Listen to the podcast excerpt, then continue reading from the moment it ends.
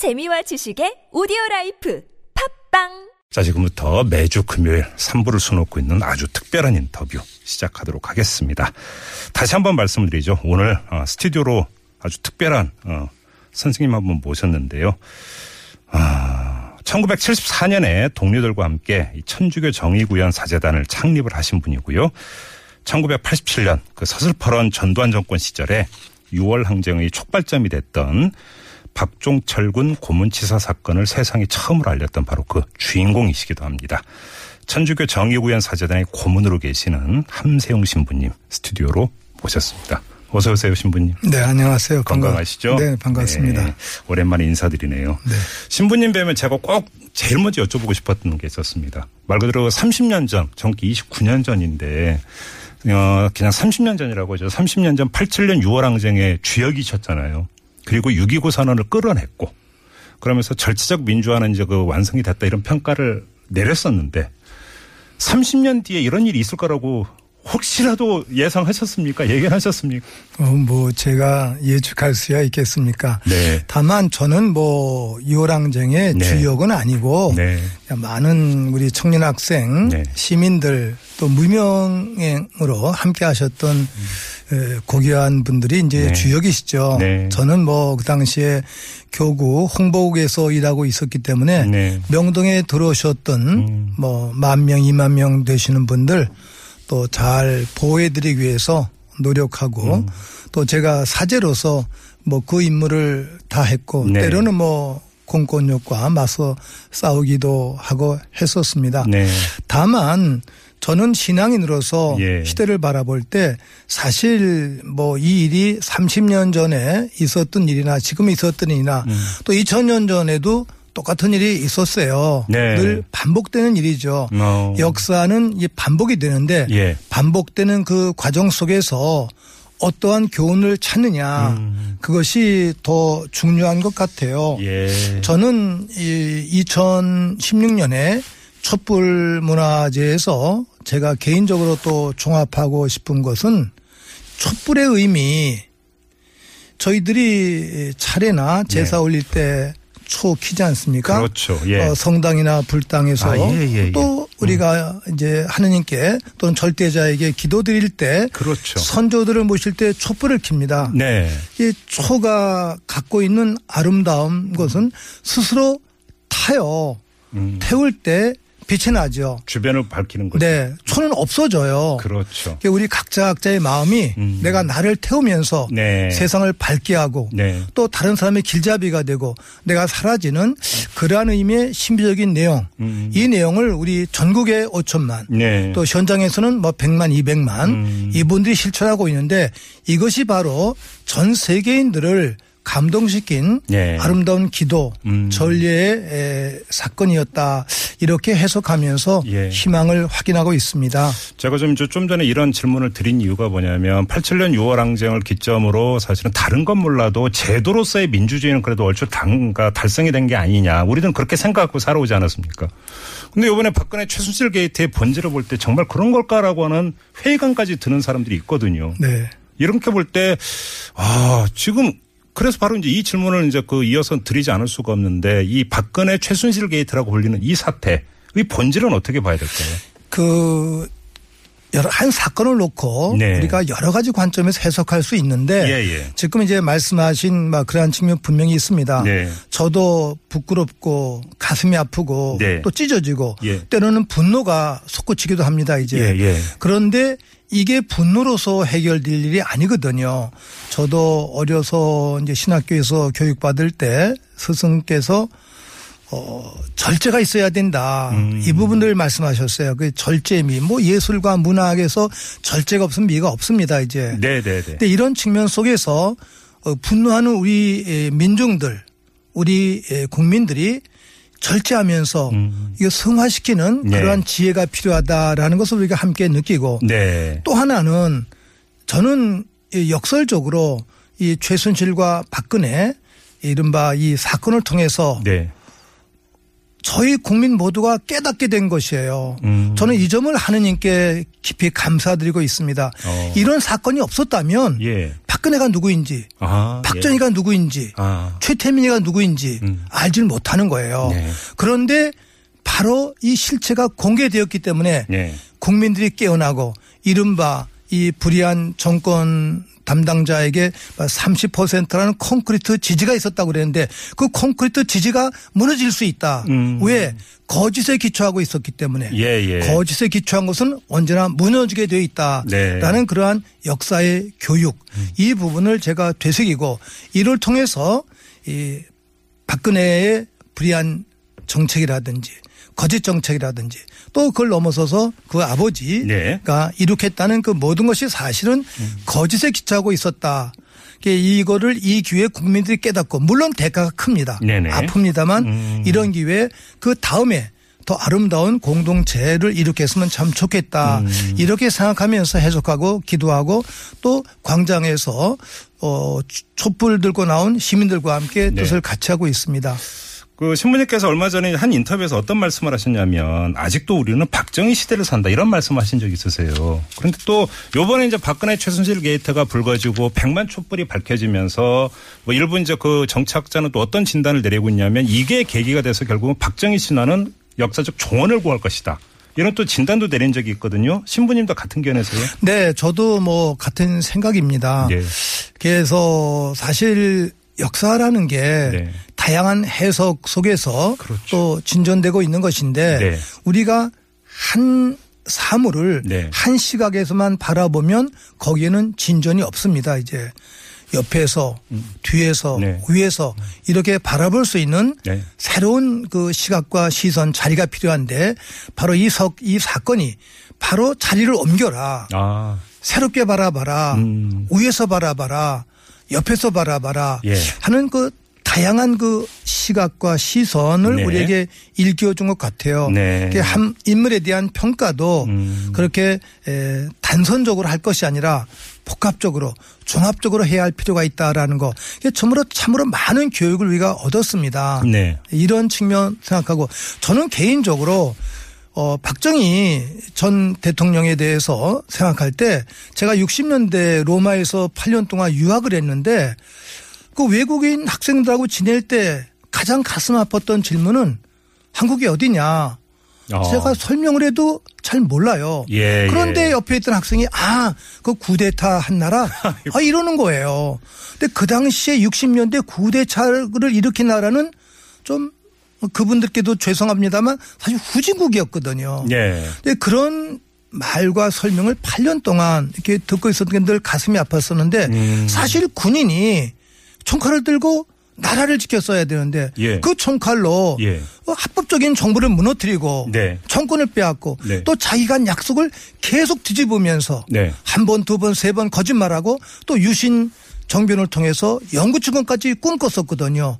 근데 이러한 그 작태가 박근혜라는 사람을 통해서는 다른 방법으로 재현되고 있죠. 그렇죠. 그게 부당한 방법으로 돈을 모으고 또 국민들이 마비되어 있는 상태, 언론이 마비되어 있는 상태 그냥 공적인 모든 재산을 예. 사유한 거예요. 예, 예. 이분들은 공과 사를 구별하실 수 있는 능력이 없어요. 전 그 부분이 안타깝고 가슴이 아픕니다. 공과. 사별, 사를 구별할 능력이 없다는 게 무슨 말씀이세요? 그 말은 예. 박근혜 그 분이 어려서 네. 청와대에서 컸기 때문에 예, 예. 청와대가 자기 집이라고 생각을 해요. 네. 그다음에 국가의 모든 예산과 어. 기업의 모든 재산들이 자기 소유로 생각을 하는 거예요. 말 그대로 이제 그 공주 비슷하게 생각한다는 말씀이죠. 공주도 넘어서서 이 사람은 왕이야. 그 모든 것을 내 건데, 그 네. 지금도 잘못 의식이 없어요. 아. 이분에게는 양심이 없습니다. 그러니까 기업한테 돈 좀 내라 한게뭔 잘못이냐? 예, 뭔 잘못이냐. 내가 예. 좋은 일 위해서 하는 건데 네. 내가 도와줬는데 좀 내라. 예. 이런 식으로 해석을 하는 거죠. 아. 참 아주 위험한 사고 방식인데 예. 이 부분을 이제 우리가 수술할 때가 되었다는 것이죠. 예. 사실 저는 그 검찰 조사를 지켜보면서 네. 처음에 검찰 조사를 신뢰하지 않았습니다. 예, 예, 예. 물론 그 안에 의로운 검찰 몇 분들은 계세요.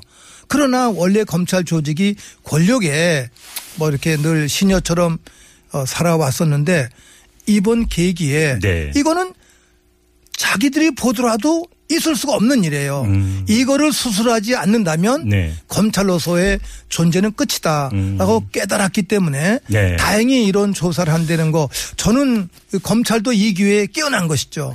그 부분이 너무너무 예. 기쁩니다. 많은 이제. 분들이 그렇게 진단을 하더라고요. 그러니까 그 3차년 내 100만 촛불이 밝혀진 다음에 검찰의 태도가 좀 바뀐 것 같다. 음. 이런 진단을 좀 많이 하더라고요. 그리고 그러니까 신부님께서 조금 전에 이제 박근혜 대통령을 말씀하셨으니까 이 질문을 좀 같이 드려야 되는데 뭐 단순 비교는 사실은 좀 무리인 건 알지만 그럼에도 불구하고 좀 말씀을 드리면 87년 6월에 그러니까 전두환 당시 대통령이 서- 그렇게 서슬이 팔했는데도 100만 시민이 들고 일어나니까 그래도 6.29 선언이라는 거 내놓지 않았습니까? 근데 박근혜 대통령은 100만 촛불이 밝혀졌는데도 꼼짝을 하네요. 왜 그러는 겁니까? 왜냐하면 예. 인간성을 상실했거든요. 예? 그래요? 인간성. 어. 그분에겐 어느 분도 말씀하셨습니다만 이 박근혜라는 이분의 실체는 예. 죄 의식이 없는 분이에요. 아, 예, 예, 예. 그리고 양심이 없는 분이에요. 어. 양심이 없으면 인간성을 상실한 것이거든요. 음. 인간성을 상실했다는 것은 남는 거는 인간 안에 동물적 요소, 동물적 가치만 남아 있는 겁니다. 아. 예. 먹고 살고 움직이죠. 음. 근데 물리적인 권력은 있어요. 네. 이 권력을 행사하죠. 예. 그것은 조금 어 조- 조금 거친 표현으로 동물의 힘, 짐승의 그러한 힘만 남아 있고 아. 양심과 이성 이건 다 파괴되었다는 것이죠. 이런 부분에서 저희들은 이제 신학적으로 접근할 때 음. 네. 그런 사람에게는 양심을 찾아줘야 되는데 양심을 찾아주는 방법은 네. 회개다. 회계. 회개라는 것은 가슴을 찢고 심장을 찢는 작업이다. 음. 그 성경 말씀 보시면 요엘 예언자가 너희들 옷만 찢지 말아라. 가슴을 찢어라. 예. 심장을 찢어라. 이러셨어요. 네네. 근데 저도 성소리 있다 깜짝 놀랐는데 심장을 찢으면 죽지 않습니까? 네. 정말 죽어서 음. 새로 태어나는 각오로 임할 때 예. 그것이 회개인데 음. 이 청와대와 이 주변에 있는 분들은 이 회개의 의미를 전혀 모르는 거예요. 그냥 항상 거짓말. 알겠습니다. 그러니까 제가 제일, 제일 가슴이 아팠던 것은 먼저 이명박 정권 때 이명박 그분은 4대강을 완전히 그냥 파헤치면서 자연을 손상시켰어요. 근데 이 시대에 와서는 이 사람들은 말과 언어와 사고를 또 상하게 한 거예요. 네네. 좋은 말은 다 해요. 음. 근데 그게 다 전부 다 거짓말이야. 그러니까 언어의 아름다움을 네. 훼손시킨 이런 분들, 이런 분들 속에 저는 뭐 신학도로서 정말 심장을 찢는 마음으로 회개해라, 예. 양심을 찾아라, 예. 인간이 되라 이렇게 제가 알겠습니다. 강조하고 싶은 겁니다. 네, 저희가 매주 금요일 3부에 이 각계의 원로를 모시고 이 난세라고밖에 표현할 수 없는 현 시국의 해법을 아, 모색해보는 시간 갖고 있는데요. 자, 오늘 스튜디오로 모신 분은 함세웅 신부님이십니다. 아, 이 천주교 정의구현 전국 사재단 창립을 주도하신 분이시기도 하고요. 1987년에 6월 항쟁의 촉발점이 됐던 박종철 군 고문치사 사건을 세상에 처음 알린 그 주인공이시기도 한데요. 여기다가 설명이 하나 더 필요합니다. 바로 방송사 사장을 지내신 분이기도 합니다. 제가 이걸 특별히 지금 소개드리는 이유가 이번에 박근혜 최순실 게이트가 왜 불거졌는가부터 해가지고 쭉 나오는 것 중에 도대체 언론은 무엇을 했느냐, 언론의 역할은 무엇이냐 이 이야기 많이 하고 있지 않습니까? 신부님은 어떻게 보세요? 네, 뭐 제가 사실은 평화신문 평화방송 네. 만들기 위해서 애를 썼는데 네. 저도 조금 개인적으로 부끄러운 거는 네. 제가 그 방송을 설립할 때는 어 70년 80년대 네. 종로가 기독교 방송에 가서 인권에 대해서 목사님들과 늘 대화를 나누게 되었어요. 예, 예. 그런데 아, 우리도 가톨릭에서도 이런 방송이 있으면 이런 주제로 아. 방송을 해서 가톨릭인들을 더 깨우쳐 드리고 예. 그리고 세상을 밝게 하는 어, 선구자가 될 수 있지 않을까. 네. 그러면 이런 방법으로 교회의 복음이 널리 전파되는 어, 넓은 의미의 선교도 네. 음. 할수 있지 않을까 이렇게 에, 생각하고 일을 했는데 네. 제가 이제 경험도 부족했습니다만 조금 마찰도 있었고 그 뒤에 이루어진 에, 우리 평화방송, 평화신문, 평화 어. TV 예. 등은 그냥 교구의 음. 교회의 또 하나의 그 뭐랄까 관변 언론이랄까 예, 예. 이렇게 되고 교회 안에 집안에 있는 방송으로 남아 있는 게 조금 안타깝습니다. 이제 음. 예. 그런 내용으로 있지만 그러나 또 나름대로 이제 큰 역할이 있다고 생각을 하죠. 음. 네. 근데 제가 언론에 대해서 늘 생각하는 것은 돌아가신 그 송건호 선생님의 말씀이에요. 예, 예. 70년, 80년 박정희 전두환 독대 때 동아투이 기자들과 또 뜻있는 많은 기자들이 해직당하면서 애쓰셨는데 송건호 선생님이 훌륭한 편집국장도 다 자리를 쫓겨나시면서 앞장서셨는데 네.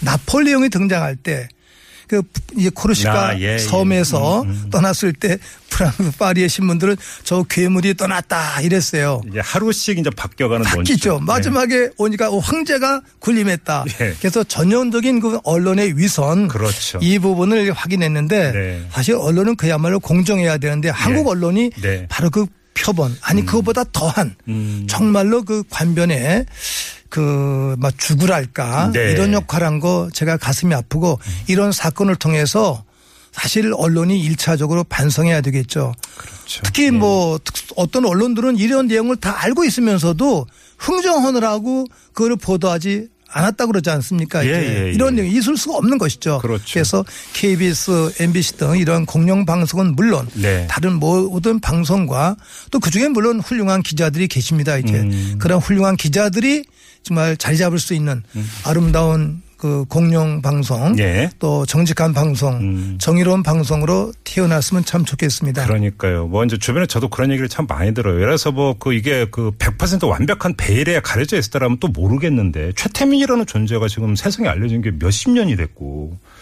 또 이 박근혜 대통령 집권 이후에 그 얼마든지 한번 그 검증해보고 찾아볼 수도 있었던 것 아니냐. 그 언론의 역할인데 스스로 하, 그러니까 포기했던 것 아니냐 이런 지적들을 참 많이 하더라고요. 네.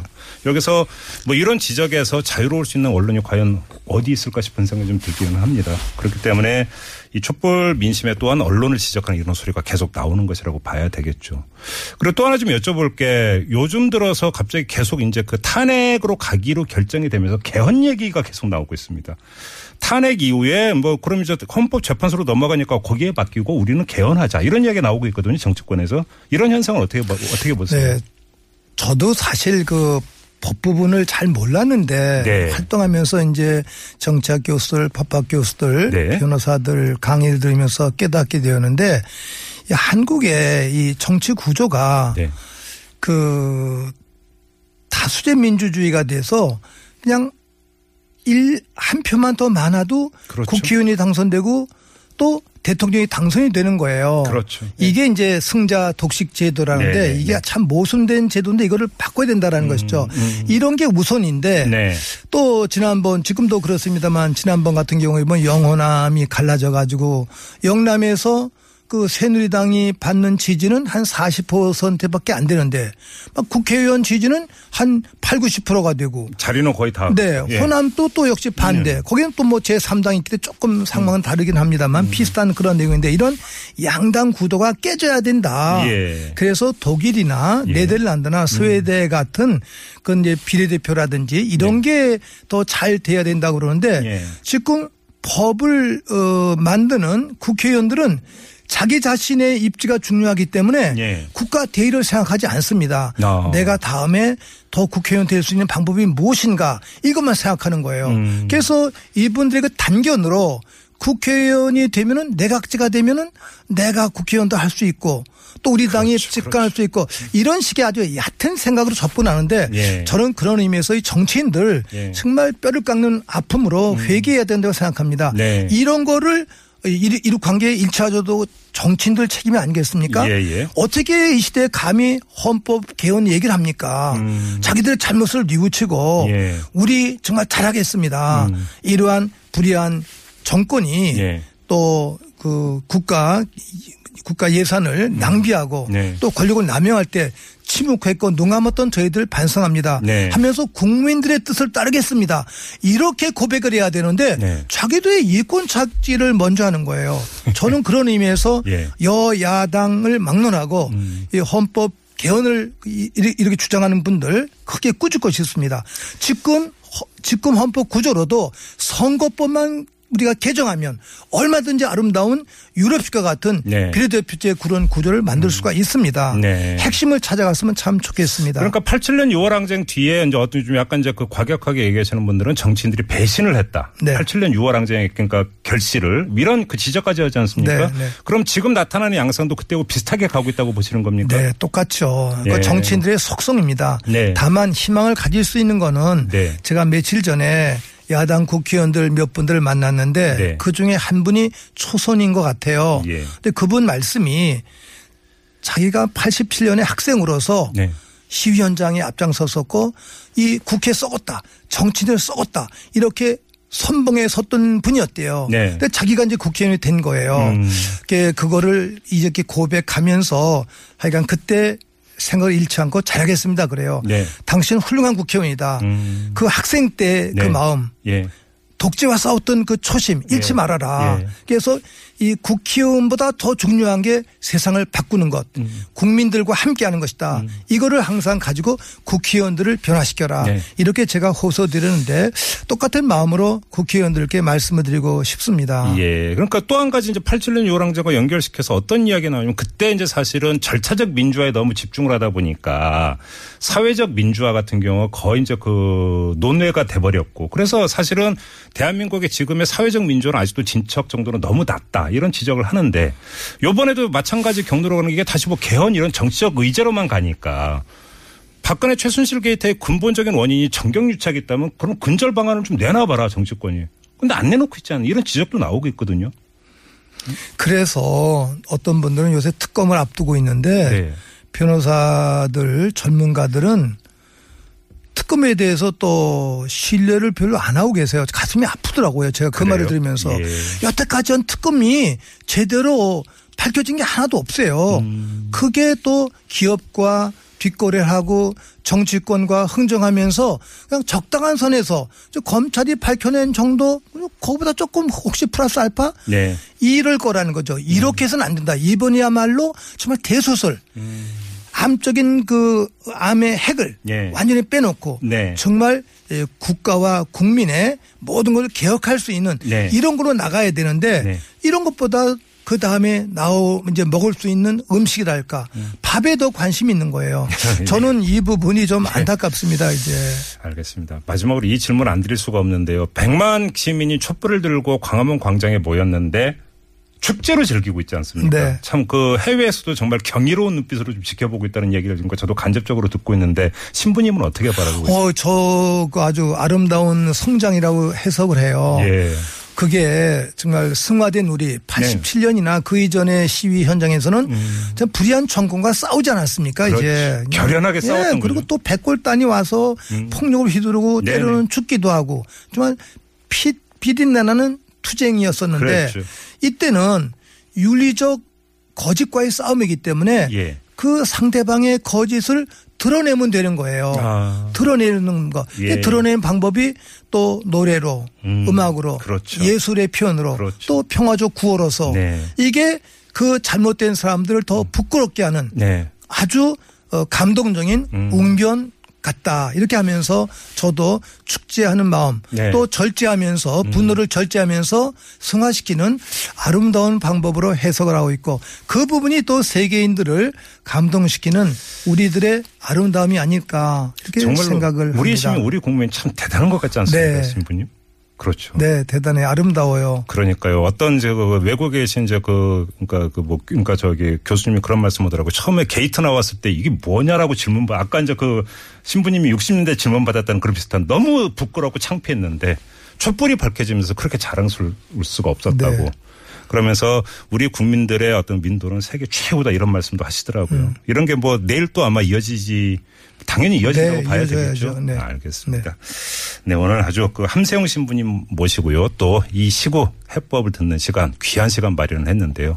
벌써 시간이 다 됐네요, 신부님. 혹시 우리 국민들에게 꼭 하고 싶은 말씀 네, 제가 드리고 싶은 말씀은 최순실 박근혜 그 거짓 모습이 네. 내 안에 있어요. 아. 우리 각자 안에. 예, 예. 또 제가 속한 또 교회 공동체에도 그러한 거짓이 있- 있습니다. 네. 제가 사목자입니다만 저희들에게도 공과 사에 대한 구별인식이 부족했던 점. 네. 그래서 박근혜와 최순실은 무섭게 꾸짖으면서 혹시 내 안에 있는 박근혜와 같은 아. 최순실과 같은 그러한 거짓 요소 이것을 같이 내가 뽑아내야 되겠다. 음, 예. 난 자기 성찰과 함께 할때 예, 예. 가정에서 직장에서 공동체 안에서 예. 각자 각자 영역 안에서 할 때 나 같았으면 그러한 권력의 유혹에 내가 혹시 게임에 빠지지 않았을까 음, 이렇게 반성할 때 예. 더 승화된 우리 민주화를 염원하는 통일을 염원하는 우리들의 뜻의 표현이 아닐까 이렇게 생각하면서 예, 예. 늘 그분들의 변화와 국민 모두의 성숙을 위해서